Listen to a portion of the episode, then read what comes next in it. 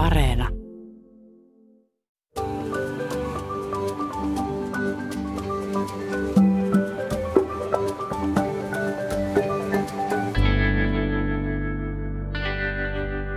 Minun täytyy kyllä heti alkuun myöntää, että on vähän kauhulla katsonut näitä koronalukemia ja pelännyt sitä, miten koulusyksy tästä käynnistyy.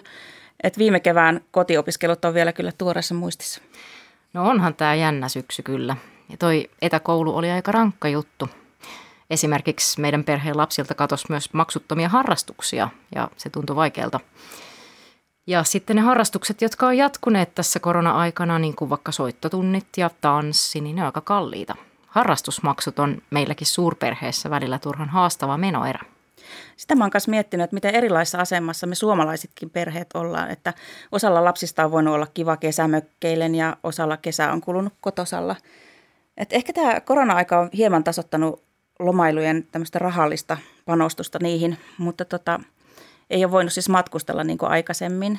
Mutta kyllä syksyllä tämä vaatimustaso taas helposti saattaa nousta, kun pitää hommata monia asioita, kuten nyt vaikka uudet kumisaappaat tai kännykkä tai koulureppu tai muuta. No kuule joo, just teille yritin lastenvaatekirppikseltä hakea kuravaatteita meidän perheen pienille, enkä löytänyt.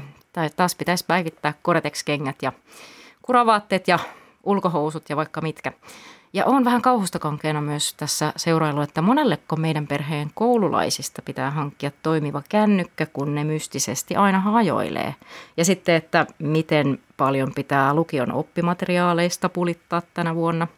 Näistä kaikista tulee aika iso rahallinen kakku, josta kaikkien perheiden ei todellakaan ole helppo selvitä. Ja joskus se voi olla ihan mahdotonta. Niin, monissa perheissä tämä syksy voi olla aika painestettua aikaa.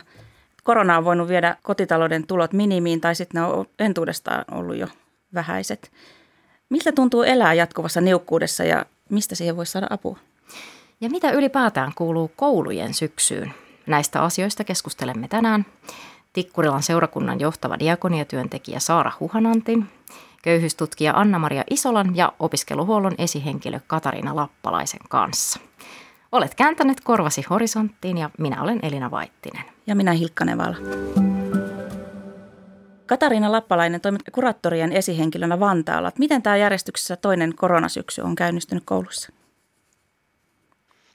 No ehkä sitä voisi kuvata niin, että lähiopetuksessa ollaan, ollaan vielä ja se on hieno asia ja mahdollisimman semmoista normaalia arkea yritetään siellä rakentaa.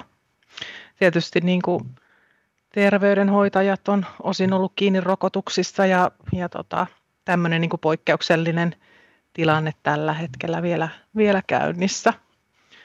Ja, ja sitten tietysti toi toinen aste, mistä tuossa vähän alussa oli jo mainintaa, niin niin siellä on aloittanut nyt tämä ikäryhmä, jolla on maksuton, maksuton toinen aste, eli siinä mielessä niin kuin varmasti usealle perheelle hyvä juttu.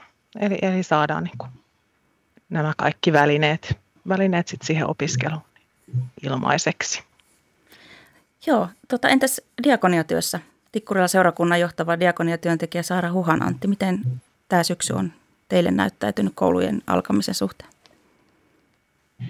No mä luulen, että varmasti tässä kun mennään syksyä eteenpäin, niin, niin, niin nähdään vielä enempi, että mihin tämä syksy on menossa. Että nyt on aika vähän aikaa vielä kesälomien jälkeen arkea eletty, mutta ehkä semmoinen havainto viime viikolla tuli meidän tiimipalverista, että, että huomattava määrä oli tullut yhteydenottoja ihan uusilta asiakasperheiltä.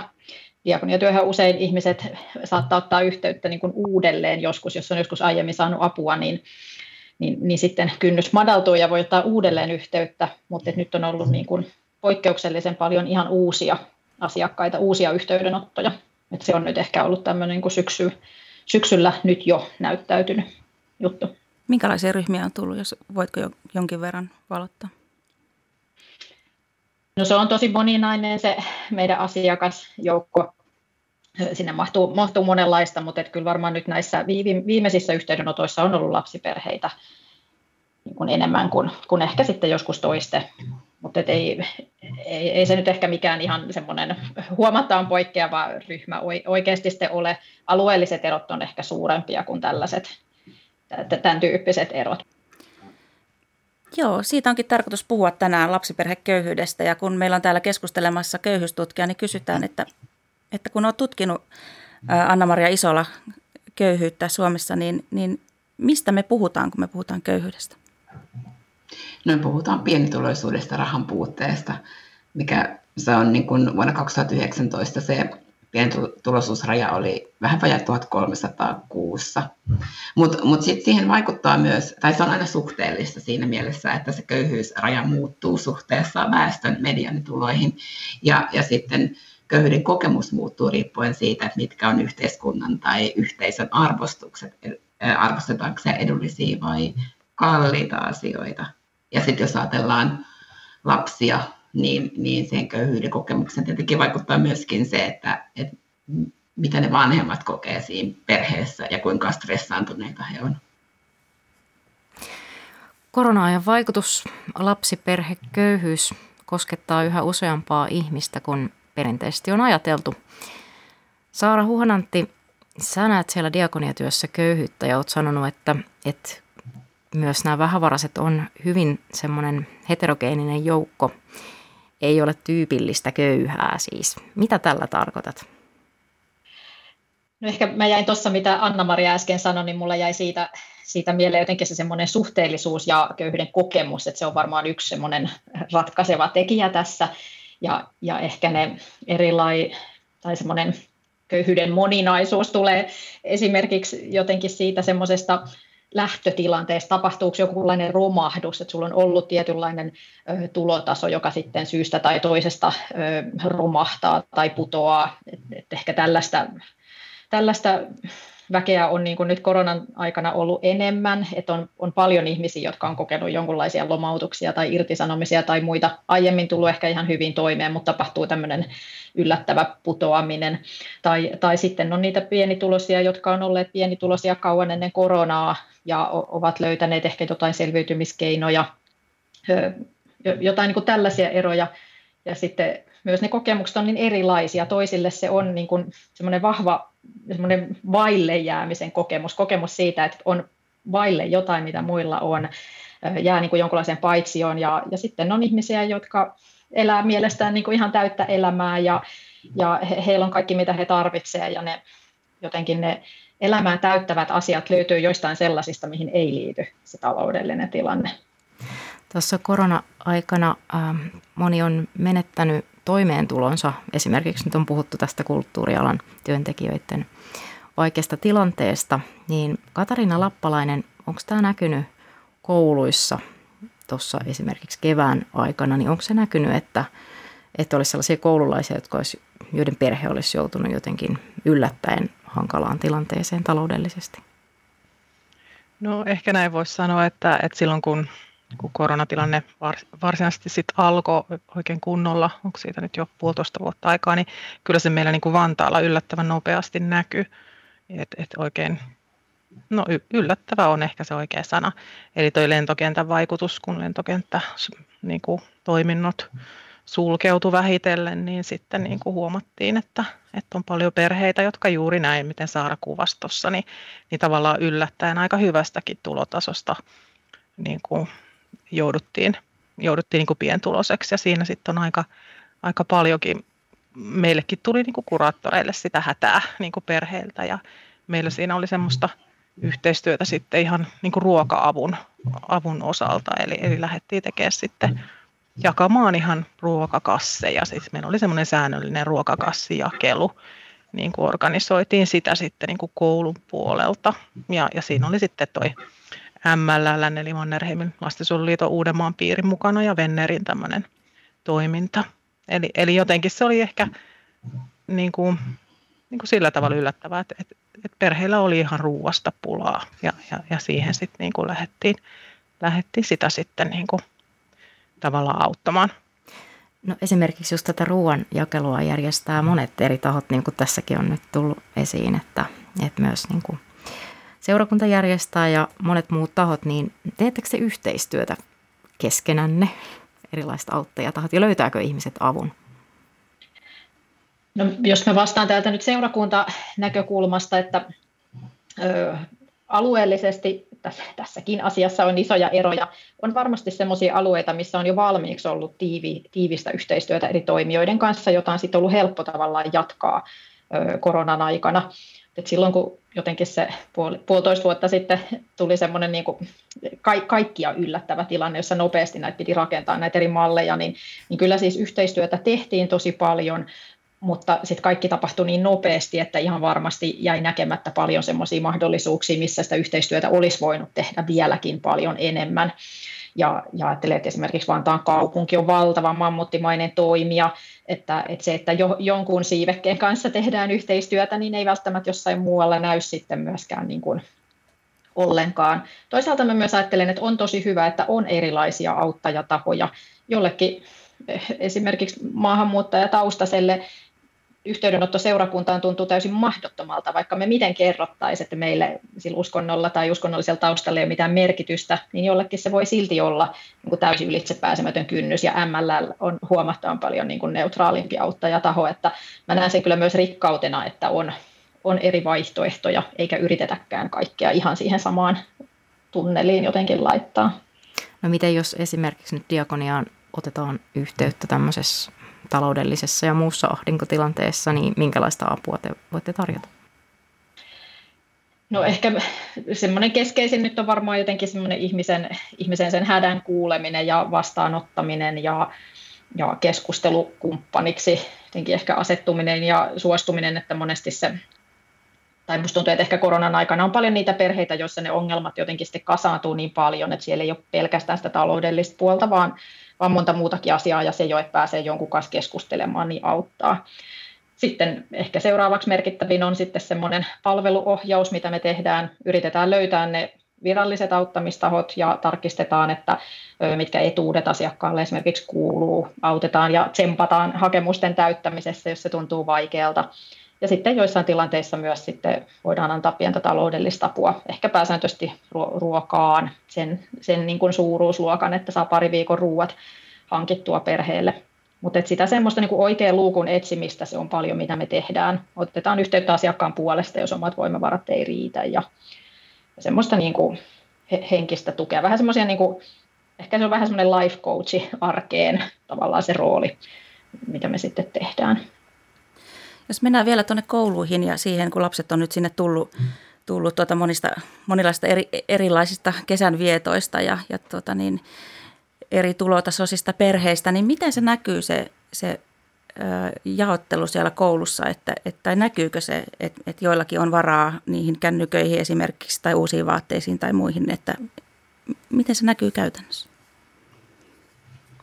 Kyllä se varmasti näkyy ja, ja tota, tietysti kuraattorit, kenen esimiehenä itse toimin, niin siellä paljon niin kuin, tietysti sitten tämä, tämä asia myös, myös heille näkyy niin kuin ehkä vielä eri tavalla, mutta, mutta se näkyy siinä harrastamisen mahdollisuuksien niin kuin kapeutena ihan yleisesti semmoisen, en tiedä voiko puhua sosiaalisesta osallisuudesta, eli siitä, että miten pystyy niin kuin muutenkin osallistumaan ja, ja saattaa sitten niin kuin toki niin kuin nuori, nuoret ja lapset on hyvin tietoisia siitä kännyköistä vaatteista, mikä on niin kuin semmoista trendikästä ja, ja, ja sitten tietysti sit ihan se, että miten pystyy osallistumaan niin kuin vapaa-ajalla vaikka, vaikka synttärijuttuihin tai, tai niin kuin käydä ehkä kahvilla kavereiden kanssa tai, tai, tai tämmöisiä. Tai ihan se, että ehkä voi olla niin, että ei voi kutsua niin kuin kotiin, että, että häpeä sitä omaa, omaa tota perheen tilannetta tai, näin, että kyllä se niin kuin, semmoisena niin kuin kokemuspiirin kapeutumisena ja, ja semmoisena niin kuin meille kyllä niin kuin näkyy. Ja tietysti sitten tuo loma, loma-ajat, että ne, ne tuntuu olevan osalle aika, aika vaikeitakin aikoja, että tavallaan, että, että se on pitkä aika olla lomalla, jos ei ole, jos ei ole tekemistä, semmoista mielekästä. Tai jos on semmoinen tilanne kotona, että siellä on vaikea olla – ja, ja nämä on tietysti niitä asioita, missä me sitten pyritään niin kuin auttamaan ja tukemaan, miettimään, onko jotain leiritoimintaa, onko jotain tukihenkilötoimintaa, onko jotain niin kuin harrastamista, mihin pystytään sitten ohjaamaan. Tota, miltä tämä Anna-Maria isolla kuulostaa, kun sä oot köyhyyttä tutkinut Suomessa, niin, niin, niin tota, käykö kouluissa sitten niin, että, että tulee tämmöisiä erilaisia porukoita, että on niin kuin varallisuustason mukaan siellä niin kuin ollaan muodostuu kaverussuhteita ja jos, niin mitä sä siitä ajattelet? No mitä Katariina ja Saara kertoi, niin kuulosti kyllä hyvin tutulta myös tutkimuksen näkökulmasta, että niitä samoja asioita siellä tulee esiin. Että se köyhyyden kokemus riippuu paljon sit kaveripiiristä ja sit yhteisössä, missä ollaan, mitä siinä harrastetaan, arvostetaanko se ää, ää, merkkivaatteita ja muita. Ja se saattaa helposti johtaa siihen, että, että ne kaveripiirit eriytyy sellaisiksi, että, että niin kuin sen tulotason mukaan, mikä on silleen huono asia tietenkin, että, että kun ihmiset hän syntyy sellaisiksi kuin syntyy, Eli joku tykkää, niin kuin joku on liikunnallinen, jollekin jalkapallo sopii, tai tällainen voimistelu tai valetti, mutta mut, mut sitten joutuu semmoisiin piireihin, jossa sitä ei pysty harrastamaan, kun ei ole rahaa siihen ja niin kuin tekemään asioita, jotka ei vastaa sitä omaa temperamenttia ja persoonaa välttämättä. Et se on niin kuin, sillä tavalla huono asia.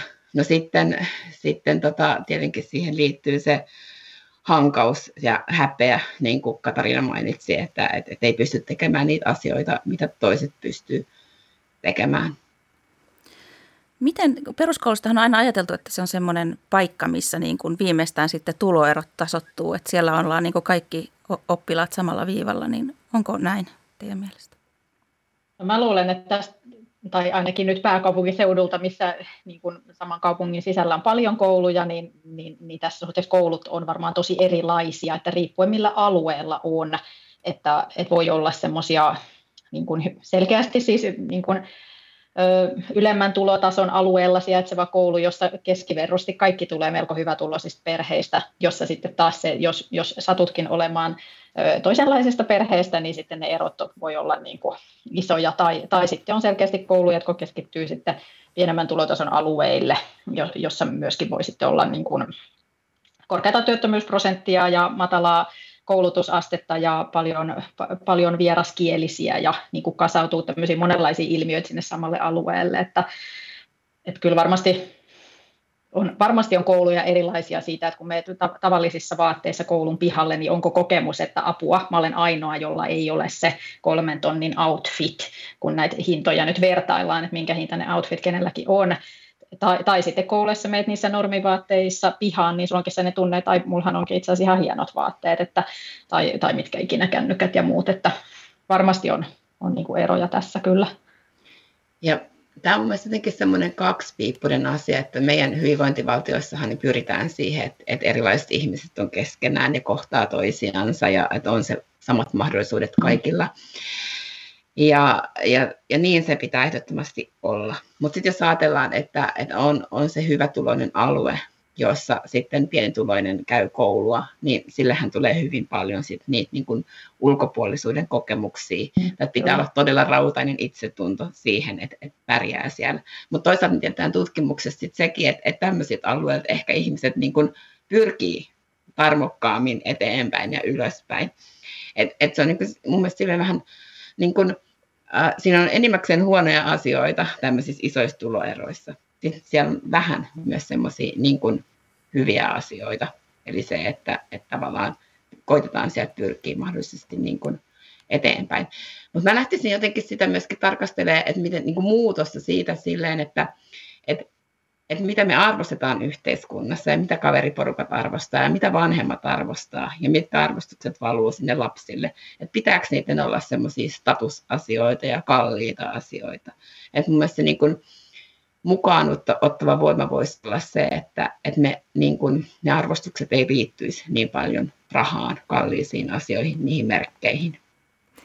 Mä oon myös jotenkin miettinyt sitä, että, että se kun vaikka saa itse sellaisen kokemuksen, että on kauhean tiukilla ja on joutu pienituloiseksi, on kamppailua toimeentulosta, niin voisiko sitten olla niin, että silloin olisi ikään kuin myös resursseja sitten sen jälkeen ymmärtää ihmisiä, jotka on vaikeissa tilanteissa. Eli, eli että voisiko tämmöinen tavallaan myötätunto, mitä siitä ehkä kumpuaa siitä omasta kokemuksesta, niin voisiko se jollain lailla olla voimavara niin tälle idealistisesti, että jos ihminen tulee rakastetuksi ja hyväksytyksi ja saa myötätuntoa, niin sitten hän myös haluaa jakaa sitä ja sehän näkyy myös niin kuin ja kuuluu, tutkimuksessa, mm. köyhyyskokemuksissa. Berkelin yliopistossa on tehty myös tutkimus siitä, että köyhyyttä kokeneet auttaa mielellään niin kuin toisia, jotka on pinteessä.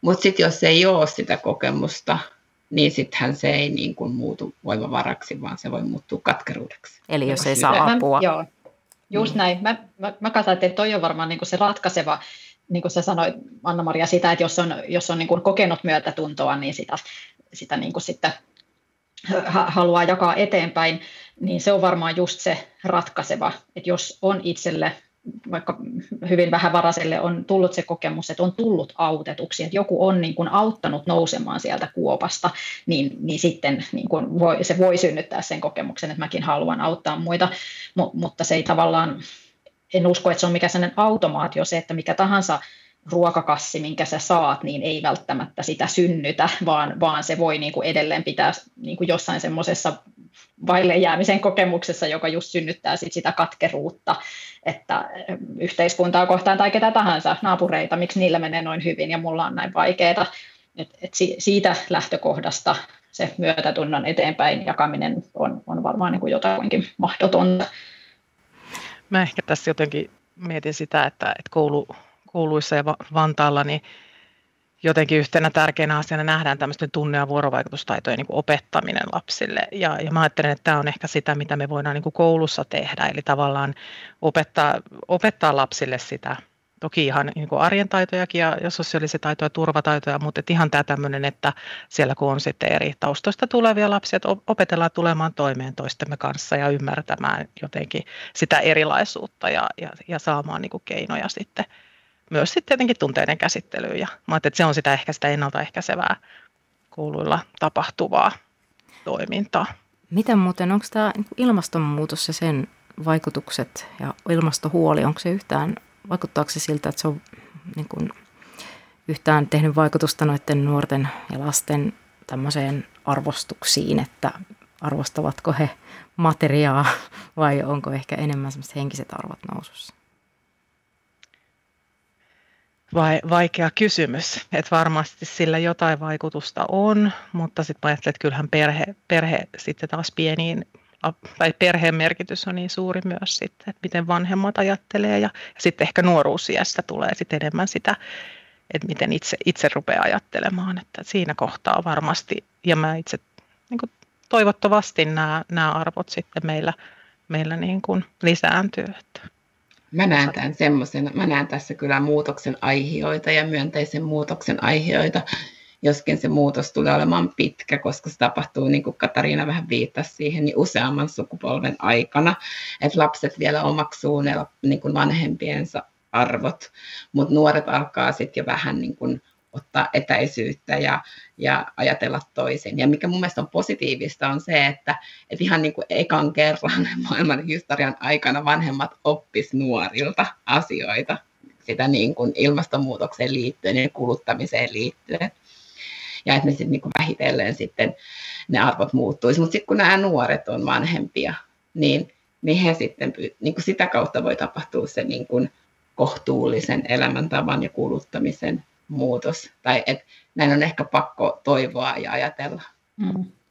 Mä olen, että se onkin kiinnostava nähdä, että sitten kun semmoiset, jotka nyt on teini-ikäisiä esimerkiksi, se kokee vähän jotakin, tai toiset kokee siis paljonkin tietysti tämmöistä ilmastoahdistusta, mutta että on niin kuin ylipäätään tämän kaltaiset arvot on tärkeitä, niin sitten kun he saavat omia lapsia, niin miten se, nä- näkyykö se niin kuin jotenkin, tai varmasti näkyy, näkyy mutta että, että tämäkin on yksi, tai no kun puhutaan siitä vaikkapa, että jotenkin tämmöisestä muodikkaasta downshiftaamisesta ja, ja muusta, niin myös siitä, että se ei ole, niin kuin, se ei ole köyhälle niin kuin valintakysymys, että jollekin hyvä tulos, hän voi tehdä sellaisen valinnan, että nyt mä downshiftan tämän elämän ja, ja mä en hankin mitään, mä en kuluta ja, ja mä syön ekologisesti ja muuta, mutta silloin kun rahat on vähissä ja elinpiiri kapenee ja tuntuu, että ne semmoiset niin mahdollisuudetkin, tai niitä ei nähdä niitä mahdollisuuksia ehkä enää samalla lailla, kun voimavarat menee se selviytymiseen, niin silloinhan se ei ole mikään sellainen valinta, tämmöinen downshiftaaminen, vaan silloin se on niin kuin pakon sanelemaan. Mä luulen, että tietyllä tavalla se ehkä myös sitten siinä, miten lapset ja nuoret omaksuu niitä arvoja, niin, niin se ehkä heijastuu sinne, että on niitä perheitä, joilla on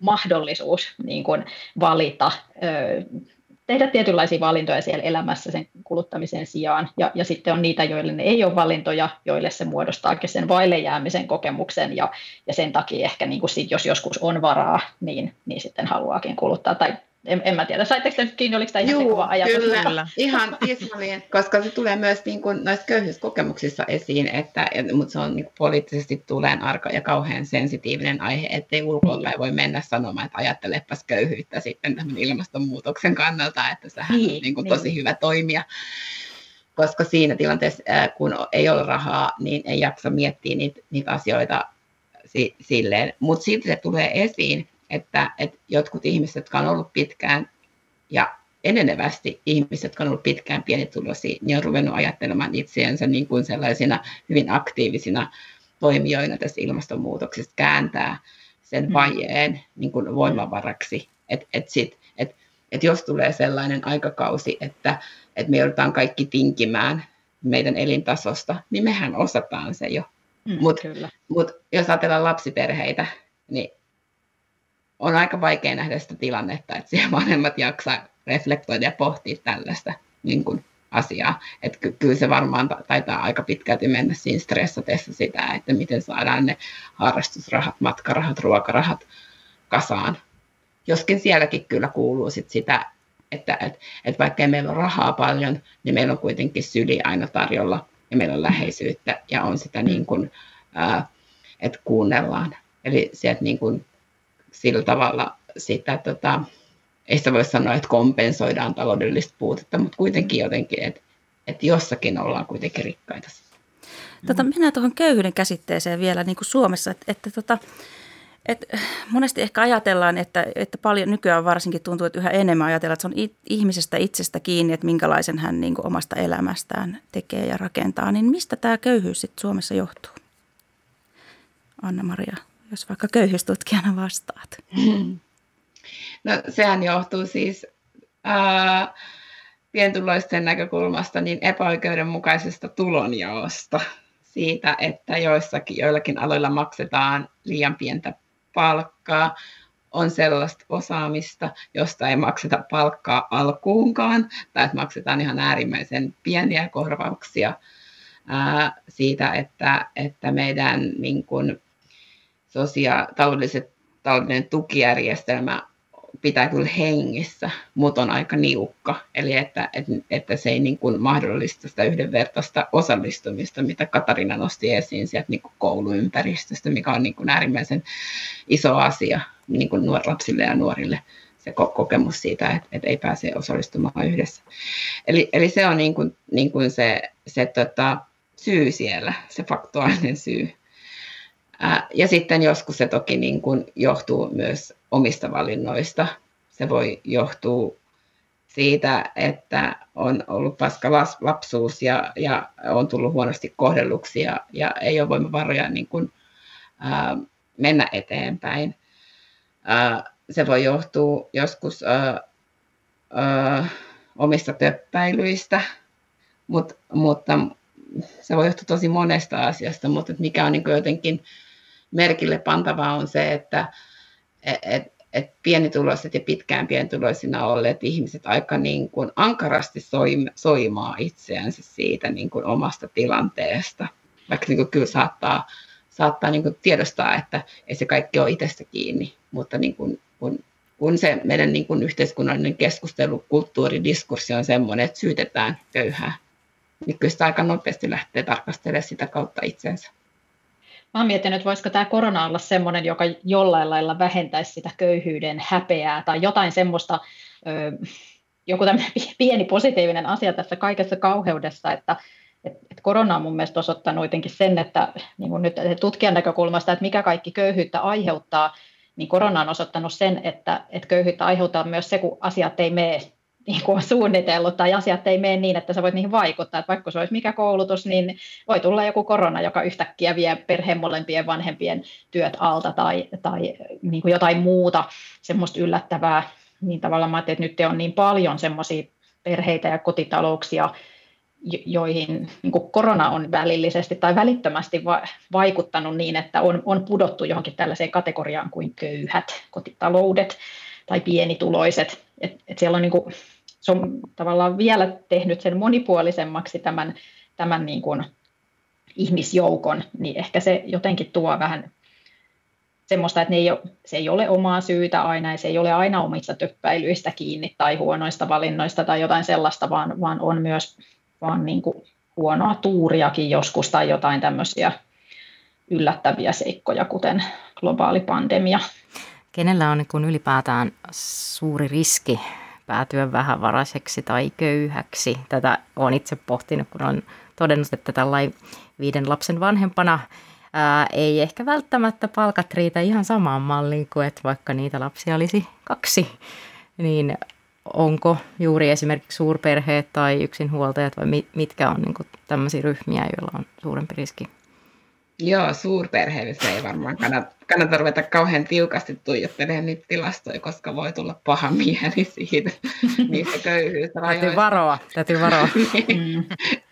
tota, no yksinhuoltaja vanhemmilla on, on se suurin köyhyysriski. Ää, se pyörii siinä jotenkin, että, että joka, joka neljäs, viides ää, yksinhuoltaja niin kun on köyhä.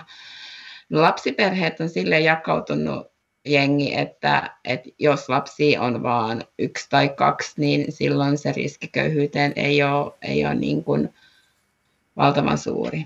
Toki tässä täytyy nyt muistaa se, että, että erityisesti korona-aikana on voinut tulla esiin se, että jos on isot lainat ja sitten yhtäkkiä tipahtaa pienituloisuuteen, niin kylläpä siinä onkin tosi köyhä myös, niin kuin, vaikka olisi kuinka vähän lapsia.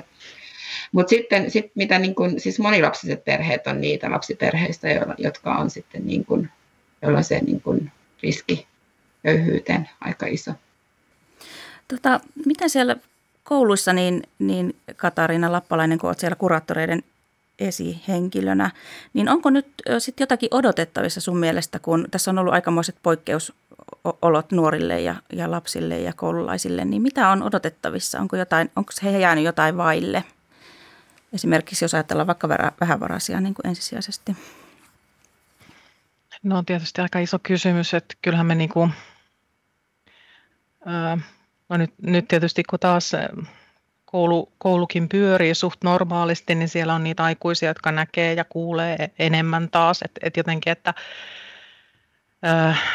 mutta toki niin kuin sitä tuen tarvetta on varmasti lisä, tai tuen tarve on varmasti lisääntynyt, että se, että me pystytään vastaamaan sit siihen ihan, ihan niin kuin, mä mietin nyt meidän kuraattoreita ja psykologia ja sitä, sitä niin kuin tuki, tuki, tukitapaamisia ja tämmöisiä, että, että miten niin kuin, että varmasti siellä on sellaista, jota me ei vielä olla, niin kuin, mistä me ei olla vielä saatu kiinni.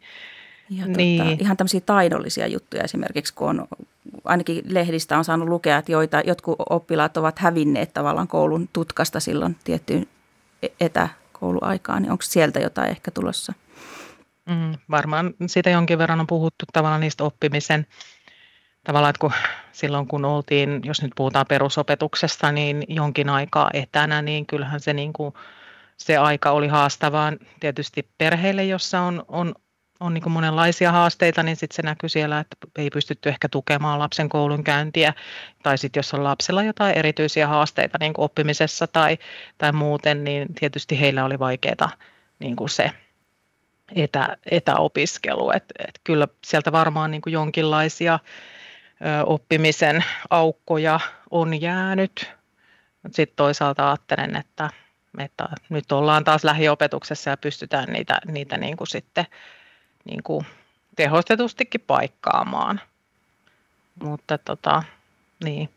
Toi korona-aika tai etäkoulu varsinkin, niin se varmaan opetti myös monenlaista niin kuin avun tarjoajan näkökulmasta. Esimerkiksi kouluruokaa ei kaikille etäkoululaisille kai jaettu ihan joka paikassa. Että oli vähän semmoista eriarvoisuutta tässäkin suhteessa. Mutta mitä se niin. opetti ja mitä on niin kuin skarpattu sen jälkeen? Mitä se on opettanut?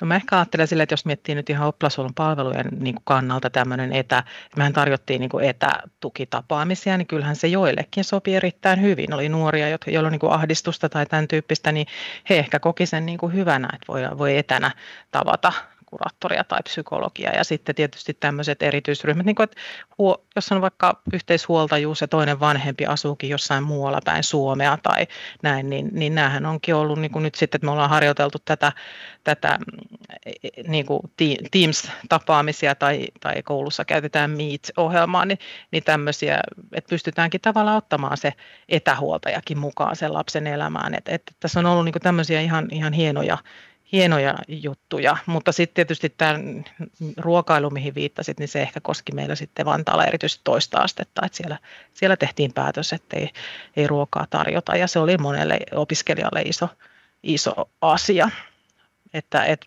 jotenkin itse ajattelen, että toivon, toivon, että olemme oppineet sen, että, että se ruoka on ihan merkittävä asia ja se on niin kuin tärkeä, niin kuin, tai itse toivoisin, että me jotenkin siitä kouluruuan merkitys ymmärrettäisiin ja, ja, ja pidettäisiin kiinni siitä, että se kouluruoan laatu pysyy ja, ja, ja tota, ehkä jopa tarjottaisiin aamut, aamupalaa tai, tai välipalaakin kaikille, että, että tota, se ruoan merkitys kyllä, kyllä nousi esiin.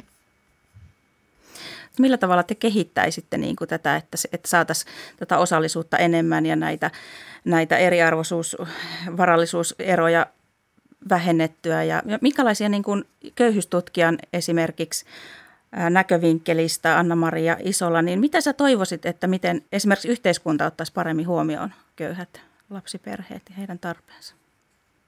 Mä lähtisin universaaleista asioista, siis asioista, jotka on tarjolla kaikille. Ää, erottelematta niin kuin sitä, että, että mistä tulotaustasta tulee, että missä kohtaisi kaiken näköiset ihmiset, koska sitä kautta myös tulisi se ymmärrys erilaisuudesta, tulisi ne konkreettiset ää, mahdollisuudet, niin kuin meillä on alkamassa harrastamisen Suomen malli, mistä on vähän otettu malli Islannista, että et, et, et lapset saa kokeilla myöskin semmoisia niin vähän kalliimpiakin asioita ja pääsee osallisiksi niistä ja pääsee kokemaan sitä, että mitä niin kuin muut yhteiskunnassa pääsee.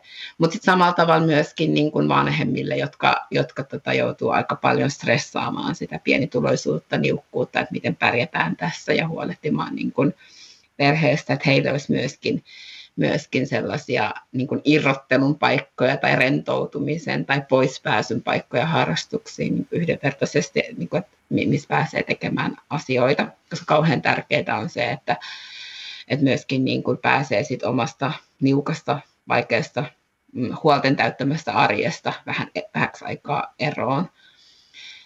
Niin kuin, tämä olisi niin kuin jotenkin se, se mihin mihin mä näkisin, että, että pitäisi panostaa. Toki tosi tärkeitä on myös niin kun ne palvelut, jotka kohdistuvat tiettyihin, tiettyihin ongelmiin. Et nythän, nythän me niin Arja Hastropin selvityksen johdolla, tai hänen johdolla tehtiin selvitys, jossa todettiin, että koronahan on nyt niin kuin lisännyt palvelujen tarvetta ja se on lisännyt perheissä parisuhdeongelmia ja myöskin taloudellisia vaikeuksia, että niitä ei niin kuin mitenkään tota, sovi sulkea sieltä pois, että ne asiat pitää myös niin kuin olla kunnossa, mutta niiden ohella sitten ne yhdenvertaiset mahdollisuudet osallistua ja kokea kuuluvuutta muiden kanssa. Mitä haluaisit Katariina Lappalainen kouluihin? Mikä parantaa? No, kyllä, kyllä mä nostaisin tuon osallisuuden, juuri tuon harrastamisen niin kuin mahdollisuudet, jotenkin semmoinen kokonainen koulupäiväajatus, että siellä olisi se harrastamisen mahdollisuudet mukana ja nimenomaan myös niin, että, että se ei olisi sitä pelkästään sitä matalan kynnyksen harrastamista, vaan siinä voisi ihan tosissaan sit harrastaa, niin kuin mun mielestä Anna-Maria hyvin sanoi, niin tavallaan vakavamminkin jotain. Että se, se olisi niin kuin yksi semmoinen tosi merkittävä asia. Mä jotenkin noista palveluista ajattelen, että, että olisi tosi tärkeää, että me pystyttäisiin tar- tarjoamaan niin kuin monenlaisia palveluja kaikilla alueilla. Et meillä on tällä hetkellä alueita, jossa ei niinku ole kauheasti mitään palveluja ja sitten tietyt perheet eivät jaksa tai heille ei ole rahaa lähteä hakemaan niitä palveluja sit muualta. Et, et se on niinku semmoinen niinku tosi keskeinen asia, että niitä pystyisi sit siitä, siitä läheltä niinku saamaan. Entäs Saara? No että tässä tuli, tuli paljon ajatuksia, että teitä kuuntelin ja mietin, että on isoja kysymyksiä, että hän sitä lähtisi sitten korjaamaan tai kehittämään, jos, jos kaikki valta olisi. Että kyllä varmaan on, on niin kuin ehkä Anna-Mariasta taisi tuossa jotenkin kuvata, että on, on niin kuin niitä, se semmoinen selkeä palveluiden tarve on lisääntynyt, ehkä niin kuin mä että jotenkin semmoinen korjaavat palvelut silloin, kun on sit jo asiat tosi huonosti, vaikka nyt sitten niin kuin, lastensuojelussa tai, tai päihdepalveluissa tai missä hyvänsä, että, että ne olisi niin kuin riittävät, mutta sitten toisessa päässä sitten taas se, se piste, missä niitä niin kuin haasteita ennaltaehkäistään, että, että lisätä osallisuuden kokemusta ja jotenkin niin kuin semmoista jo lasten ja nuorten semmoista tasa-arvoisuutta, että, että syntyisi ymmärrystä toisenlaisia ihmisiä kohtaan ja toisenlaista elämää eläviä kohtaan, jotta se ei olisi niin saasta vastakkain aseteltua se todellisuus. Ja niin, mä ajattelin, että ehkä semmoiset niin palveluiden suhteen, mä ajattelen, että moni, moni ongelma jäisi jotenkin niin kuin helpommin korjattaviksi, jos väsyneen perheen vanhemman ei tarvitsisi itse miettiä, että missä kaikilla luukuilla täytyykään juosta ja mihin asiaan mun pitää hakea palvelu mistäkin paikasta, vaan se voisi mennä yhteen paikkaan ja sanoa vaan, että nyt mä en jaksa enää. Ja sitten siellä olisi kasa viranomaisia, joiden tehtävä olisi niin kuin päättää se, että mitä apua hän tarvitsee ja kuka sen hoitaa.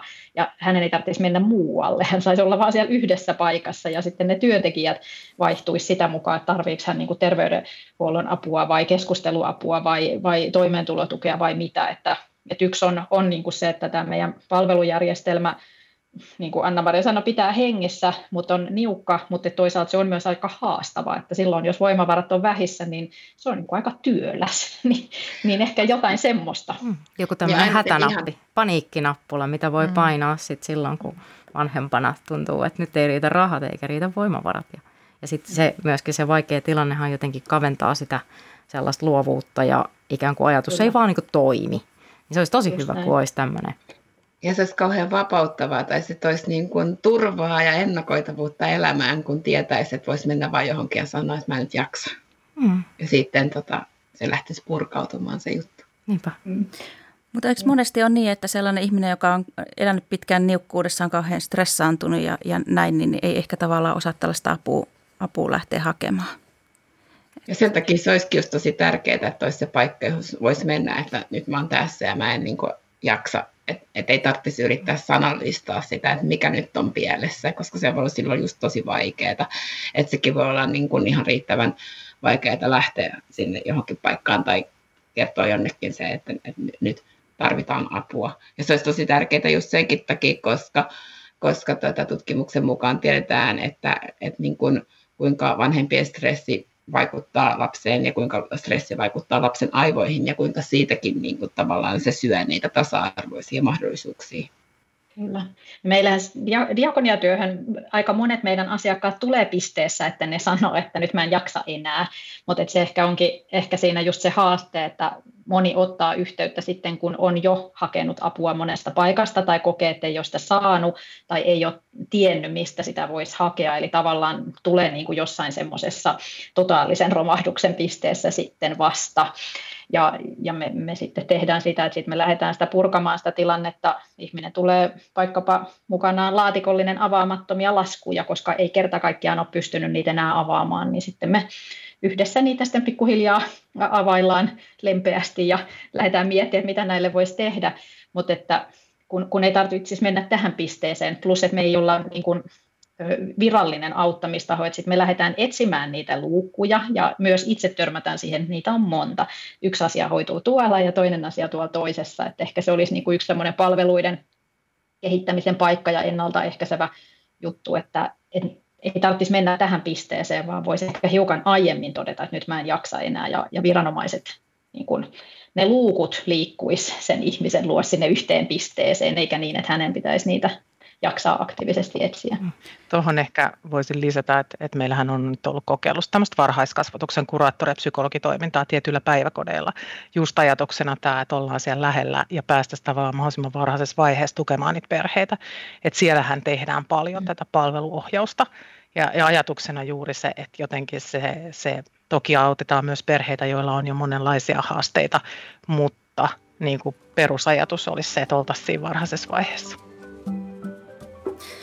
Kiitos keskustelusta ja hyvää syksyä teille. Kiitos keskustelusta. Hei, Kiitos. Hyvää syksyä. Kiitos. Moi moi. Moikka.